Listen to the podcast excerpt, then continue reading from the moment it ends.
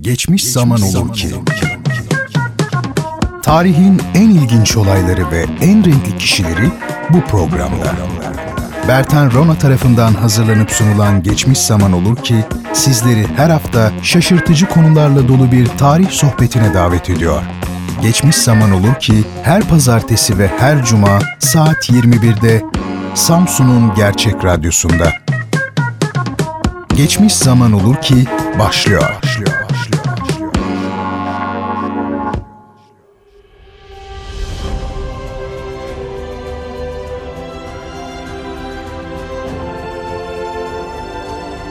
Efendim Radyo Gerçek stüdyolarından Geçmiş Zaman Olur Ki programından hepinize merhabalar. Sizleri en içten duygularımla selamlıyorum. Programımıza hoş geldiniz. Bendeniz Bertan Rona. Geçmiş Zaman Olur Ki sizler için hazırlayıp sunmaktayım. Her hafta pazartesi ve cuma akşamları saat 21'de buluşup tarihin bazen önemli bazen de ilginç sayfalarını birlikte çeviriyoruz. Zaman zaman belli başlı sanat, edebiyat, bilim ve düşünce insanlarını andığımız da oluyor. İşte bu bölümde de onlardan birini ele alacağız. Ünlü Alman düşünür ve matematikçi Leibniz. Gottfried Wilhelm Leibniz 1 Temmuz 1646'da Leipzig'te doğdu ve 14 Kasım 1716'da Hannover'de yani Almanya'da öldü. Alman filozof ve matematikçidir. Hem mantık hem metafiziğe önemli katkılarda bulunmuş ayrıca diferansiyel ve integral hesabını bulmasıyla da ünlenmiştir. E, gençliğine ve eğitimine şöyle bir bakalım. Lutherci dindar bir ailenin oğluydu Leibniz. 30 yıl savaşlarının sonlarında doğdu. Yani 1618-1648 periyodunun sonlarında doğdu. Çocukken e, Nikolai okuluna gittiyse de daha çok babasının kütüphanesinde kendi kendini yetiştirdi. 1661'de hukuk öğrenimi görmek üzere gittiği Leipzig Üniversitesi'nde Galileo Galilei, Francis Bacon, Thomas Hobbes ve René Descartes gibi bilimde ve felsefede devrim yapmış kişilerin düşünceleriyle tanıştı. Onların çağdaş görüşleriyle skolastiklerin Aristoteles yorumlarını uzlaştırmayı düşledi. Bir ölçüde Lutherci adcılıktan esinlenerek kaleme aldığı Teklerin ilkesi üzerine adlı bakalorya tezinde tek tek her şeyin varoluşsal değerini ve yalnızca madde ya da biçim yerine bütünsel varlığıyla açıklanması gerektiğini vurguladı. Bütünsel varlık kavramı daha sonra geliştireceği monat görüşünün ilk tohumuydu. Leibniz 1666'da yazdığı Birleştirme Sanatı üzerine adlı eserinde bazı modern bilgisayarların kuramsal atası olan bir model geliştirdi. Sözel olsun olmasın bütün usa vurmaların ve buluşların sayı, sözcük, ses ya da renk gibi öğelerin düzenli bir bileşimine indirgenebileceğini öne sürdü. 1666'da hukuk öğrenimini tamamladıktan sonra hukuk doktorası için başvuruda bulundu. Yaşının küçüklüğü yüzünden başvurusu reddedilince bir daha dönmemek üzere doğduğu kentten ayrıldı. Nürnberg Özgür kentinin üniversite kasabası Altdorf'ta ise şaşırtıcı davalar üzerine başlıklı teziyle hukuk doktoru unvanını aldı ama profesörlük önerisini geri çevirdi. Nürnberg'de kaldığı sırada zamanın önde gelen Alman devlet adamlarından Baron Johann Christian von Boyneburg ile tanıştı. Hizmetine girdiği Boyneburg aracılığıyla Mainz Başpiskoposu Elektör Johann Philipp von Schönborn'un saray çevresine katılan Leibniz, burada hukuk ve siyaset sorunlarıyla ilgilendi. Fransa Kralı 14. Louis Kutsal Roma Germen İmparatorluğu için bir tehdit oluşturmaktaydı. Başpiskopos tehlikeyi uzaklaştırmak ve kralın ilgisini başka yere çekmek için Louis'e önerilecek bir Mısır seferi tasarladı. Bahane olarak dini kullandığından projenin kilisenin yeniden birleşmesini sağlayacağını umduğunu söyledi. Leibniz birleşmeye katkıda bulunmak amacıyla Katolik tanıtlamalar üzerinde çalışmaya başladı. Araştırması ruhu bir noktaya yerleştirmesine, böylece monat görüşüne doğru yeni bir adım atmasına ve hiçbir şeyin sebepsiz ortaya çıkmadığı yolundaki yeter sebep ilkesini geliştirmesine yol açtı. Leibniz henüz adını koymadığı monatların kendi içlerinde yeterli, dış etkilere kapalı ve bölünemez varlıklar olduğu düşüncesiyle usun doğruları ile olgunun doğruları arasında ayrım yaptı. Usun doğrularının var olmamalarının düşünülmesiyle çelişkiye düşüldüğünü, olgunun doğrularının varlığınınsa Tanrı'nın özgür seçimine dayandığını ileri sürdü. Tanrı'nın özgür seçimi, varlıkları ussal olarak açıklanamayan olgunun doğrularının gerçekteki varoluşları için yeter sebepti.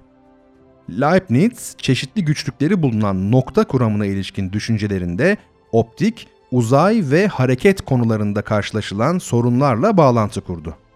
Bu görüşlerini yayımladığı yeni fizik hipotezinde Johannes Kepler'in kuramındaki gibi hareketin bir ruhun, tanrı ruhunun eylemine bağlı olduğunu ileri sürdü.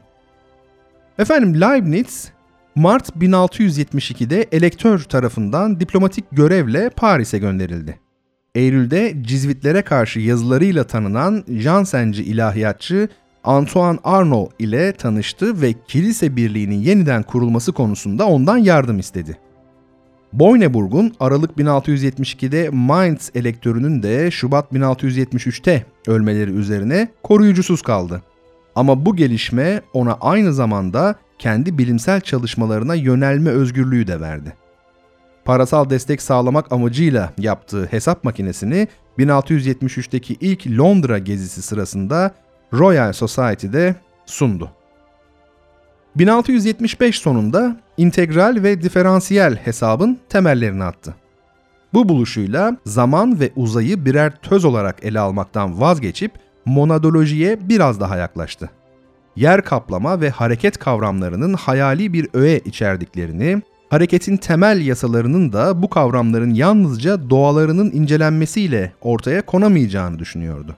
Gene de yer kaplama ve hareket kavramlarının olguların izledikleri yolu açıklamanın ve öngörmenin bir aracı olabileceğini savundu. Sonuç olarak Leibniz, Descartes'in tersine bu dünyanın iyi ilişkilendirilmiş bir düş olduğunu öne sürmenin çelişkili olmayacağı görüşündeydi. Görülebilir hareket, yer kaplama kavramında bulunan hayali öğeye bağımlıysa basit yerel hareket aracılığıyla tanımlanamazdı ve ancak bir kuvvetin sonucu olabilirdi. Mekanik adıyla bilinen Descartes'çı hareket yasaları kuramını eleştiren Leibniz, 1676'da dinamik adıyla bilinen ve hareketin korunumu yerine kinetik enerji kavramını getiren yeni bir kuram geliştirdi. Bu arada ışığın direnci en az olan yolu izlediği ilkesinden yola çıkarak doğanın sonul bir amaç ya da neden doğrultusunda düzenlendiğini kanıtlayabileceğini düşündü. Sevgili dinleyicilerim Leibniz'in hayatında bir de Hannover dönemi var. Bakalım bu dönemde Leibniz neler yaşamış? Leibniz çalışmalarını sürdürmekle birlikte hala gelir getiren bir işten yoksundu. Ekim 1676'da Braunschweig-Lüneburg dükü Johann Friedrich'in yanında çalışmayı kabul etti. 1651'de Luthercilikten Katolikliğe dönen ve 1665'te Hannover dükü olan Johann Friedrich tarafından önce kütüphaneci olarak görevlendirildi. 1678'de ise asıl istediği danışmanlık görevine getirildi. Her alanda yararlı olmaya çalışan Leibniz, eğitimin günlük yaşamın gereklerine uygun hale getirilmesini ve akademiler kurulmasını önerdi. Hidrolik presler, yel değirmenleri, lambalar, denizaltılar, saatler ve çeşitli mekanik aygıtlar üzerinde çalıştı. At arabalarını geliştirmenin yolunu buldu fosforla deneyler yaptı. Ayrıca Harz dağlarındaki madenlerden yararlanılmasını kolaylaştıran ve yel değirmenleriyle çalışan bir su pompası geliştirdi. 1680'den 1685'e değin aralıklı olarak bu madenlerde mühendislik de yaptı. Buradaki gözlemleri özellikle de yerin başlangıçta erimiş durumda olduğunu öne sürmesi nedeniyle jeoloji biliminin kurucularından sayılan Leibniz bütün bu uğraşlar arasında matematik çalışmalarını da sürdürdü. Mart 1679'da ikili yani ikiyi temel alan sayma sistemini geliştirdi. Aynı yılın sonunda topolojinin ilk biçimi olan situs analizinin temelini attı. Bir yandan da dinamik kuramına ve felsefe görüşlerine ağırlık verdi. Descartes'çılığa gittikçe daha çok karşı çıkmaya başladı. Bu sırada Dük Johann Friedrich öldü. 7 Ocak 1680'de öldü ve yerine kardeşi 1. Ernst August geçti. Bu dönemde Fransa kendi sınırları içinde giderek daha hoşgörüsüz, sınır boylarında da daha tehditkar olmaya başlamıştı. Bir yandan ülkedeki protestanlar baskı altında tutulurken bir yandan da 14. Louis barışın henüz bozulmadığı 1681'de Strasbourg'u aldı ve Alsas'taki 10 kent üzerinde hak iddia etti. Artık Fransa doğudaki Macar ayaklanmasıyla ve ancak 2. Viyana kuşatmasında durdurulabilen Osmanlı ilerlemesiyle sarsılmış olan Kutsal Roma Germen İmparatorluğu için gerçek bir tehlikeydi. Leibniz bir yurtsever olarak hem prensine hem de imparatorluğa hizmet etti. Keten üretimini arttırmak için bir yol önerdi. Suyu tuzdan arındıracak bir işlem geliştirdi. Arşivlerin sınıflandırılması çağrısında bulundu 14. Louis'e karşı Fransızca ve Latince sert bir broşür yazdı. Gene aynı dönemde her şeyin varlığını açıklayabilecek bir evrensel sebep kavramı üzerinde çalışarak metafizik sistemini kusursuzlaştırmaya da çalıştı. Düşünmenin mantık yürütmeye ya da düşünce cebrine indirgenebileceği bir başlangıç noktasına varmak için çaba gösterdi.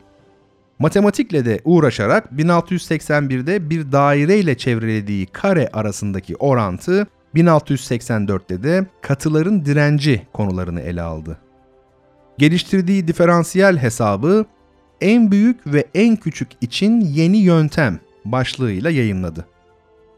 Aynı dönem yapıtlarından Bilgi, Doğruluk ve İdealar üzerine Düşünceler adlı eserinde bilgi kuramını ortaya koyan Leibniz, Nicholas Malebranche'dan farklı olarak şeylerin Tanrı'nın zihninde ya da usunda içerilmediğini, Tanrı'nın düşünceleriyle insanınkiler arasında bir analoji, kesin bir ilişki ve Tanrı'nın mantığıyla insanınki arasında bir özdeşlik olduğunu öne sürdü. Şubat 1686'da Metafizik üzerine konuşma adlı ünlü metnini yazdı. 1682'de Leipzig'te yayınlanmaya başlayan Acta Eruditorum adlı derginin 1686 Mart sayısındaki Descartes'çıların ve başkalarının doğa yasası konusundaki unutulmaz yanılgıları üzerine kısa bir tanıtlama başlıklı yazısında dinamik kuramını ortaya koydu. Evet, yazının başlığı bir hayli afili.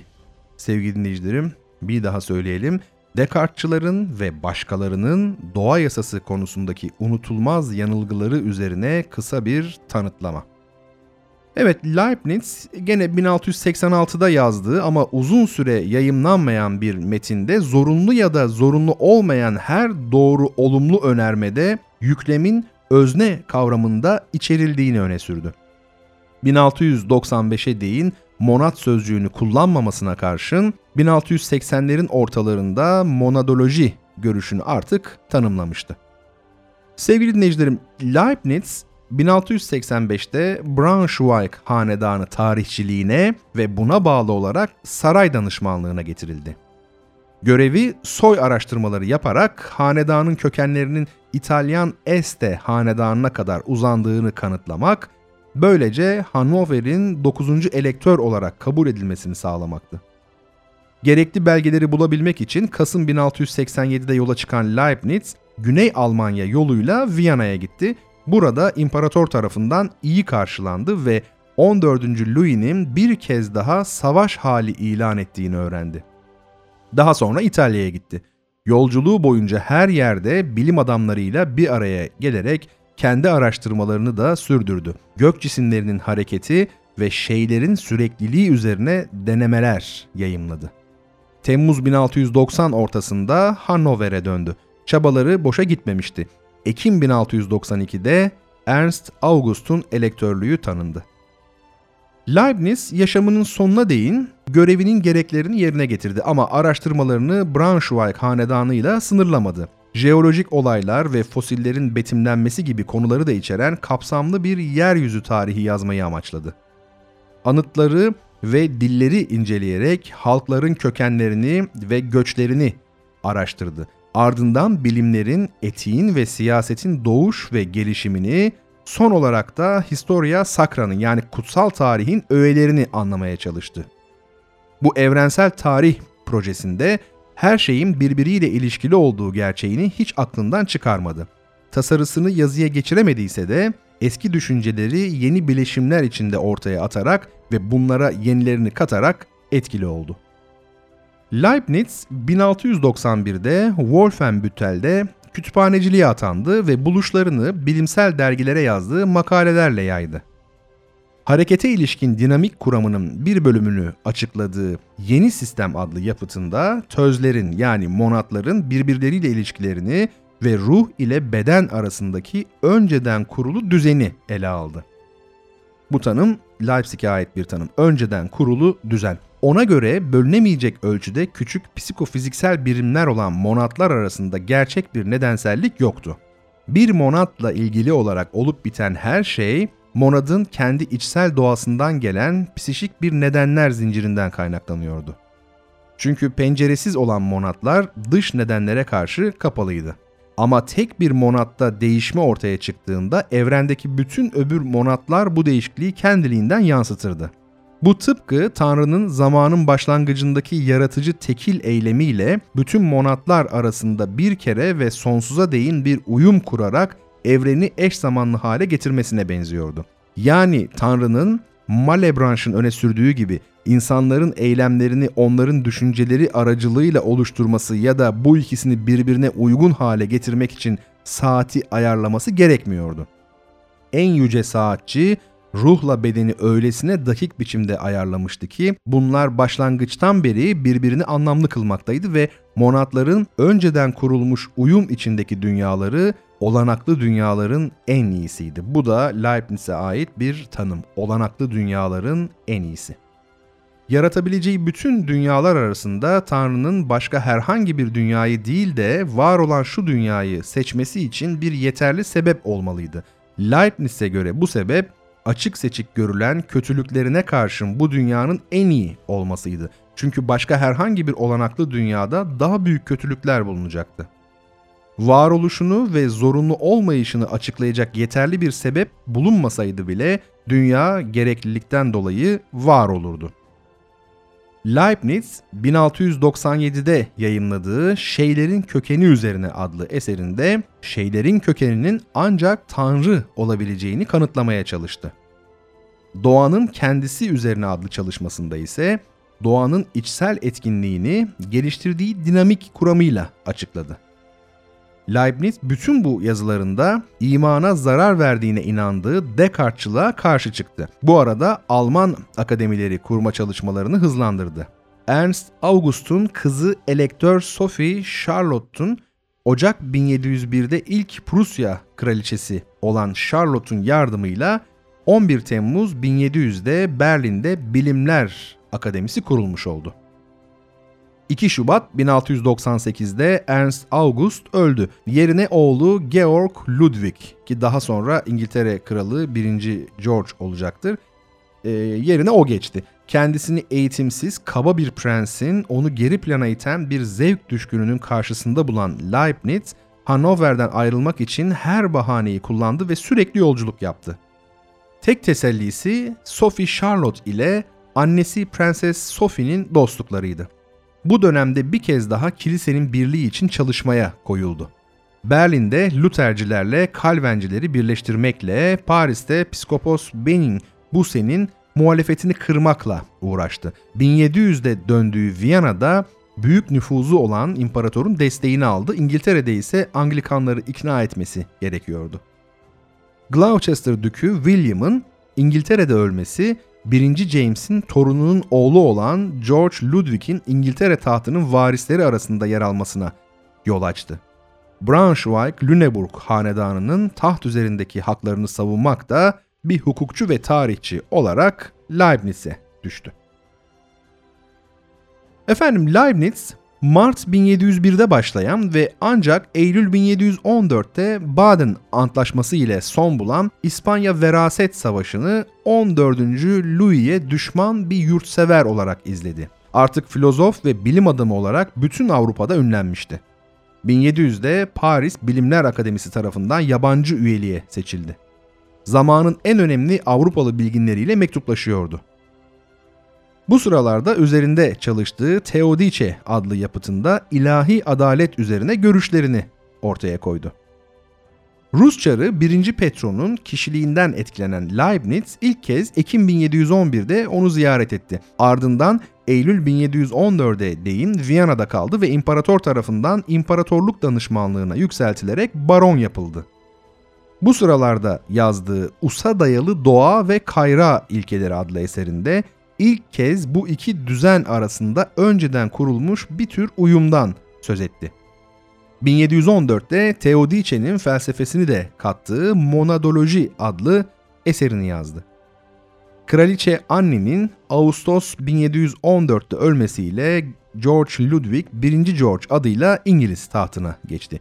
Hanover'e dönen ve neredeyse evinden çıkmasına izin verilmeyen Leibniz yeniden Batı İmparatorluğu Braunschweig Yıllıkları adlı eseri üzerinde çalışmaya koyuldu. 1. Petro ile son kez Haziran 1716'da Bad Pyrmont'ta buluştu. Bundan sonra yakalandığı gut hastalığından kurtulamayarak ölümüne değin yatalak kaldı. Locke'a karşı bir polemik biçiminde geliştirdiği ve yazımı 1704'te tamamlanan önemli yapıtı İnsan Akilesi hakkında yeni deneyişler ölümünden yaklaşık 50 yıl sonra 1765'te yayınlandı. Evet sevgili dinleyicilerim, Leibniz'i ünlü düşünür ve matematikçi Leibniz'i bilimsel dehasını kime yarayacağını, ne zaman ve ne kadar yarayacağını hiç düşünmeden bol bol cömertçe, bonkörce etrafına saçan ünlü Leibniz'i sizlere anlatmaya çalıştık. Geçmiş zaman olur ki burada sona ermiş oldu ama başlarken de belirttiğim gibi haftada iki gün pazartesi ve cuma saat 21'de sizlerle randevumuz var. Ee, biz bu bilgileri sizlere Ana Britannica ansiklopedisinin o güzel rehberliğiyle sunmaya çalıştık. Onu da belirtmiş olalım. Efendim bendeniz programı sizler için hazırlayıp sunan Bertan Rona. Bir sonraki bölümde tekrar bir arada olabilmeyi ümit ediyorum. Görüşmek üzere.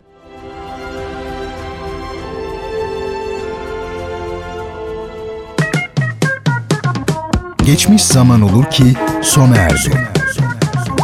Bu program hakkındaki düşüncelerinizi dinleyen et radyogercek.com adresine mail atarak bize ulaştırabilirsiniz.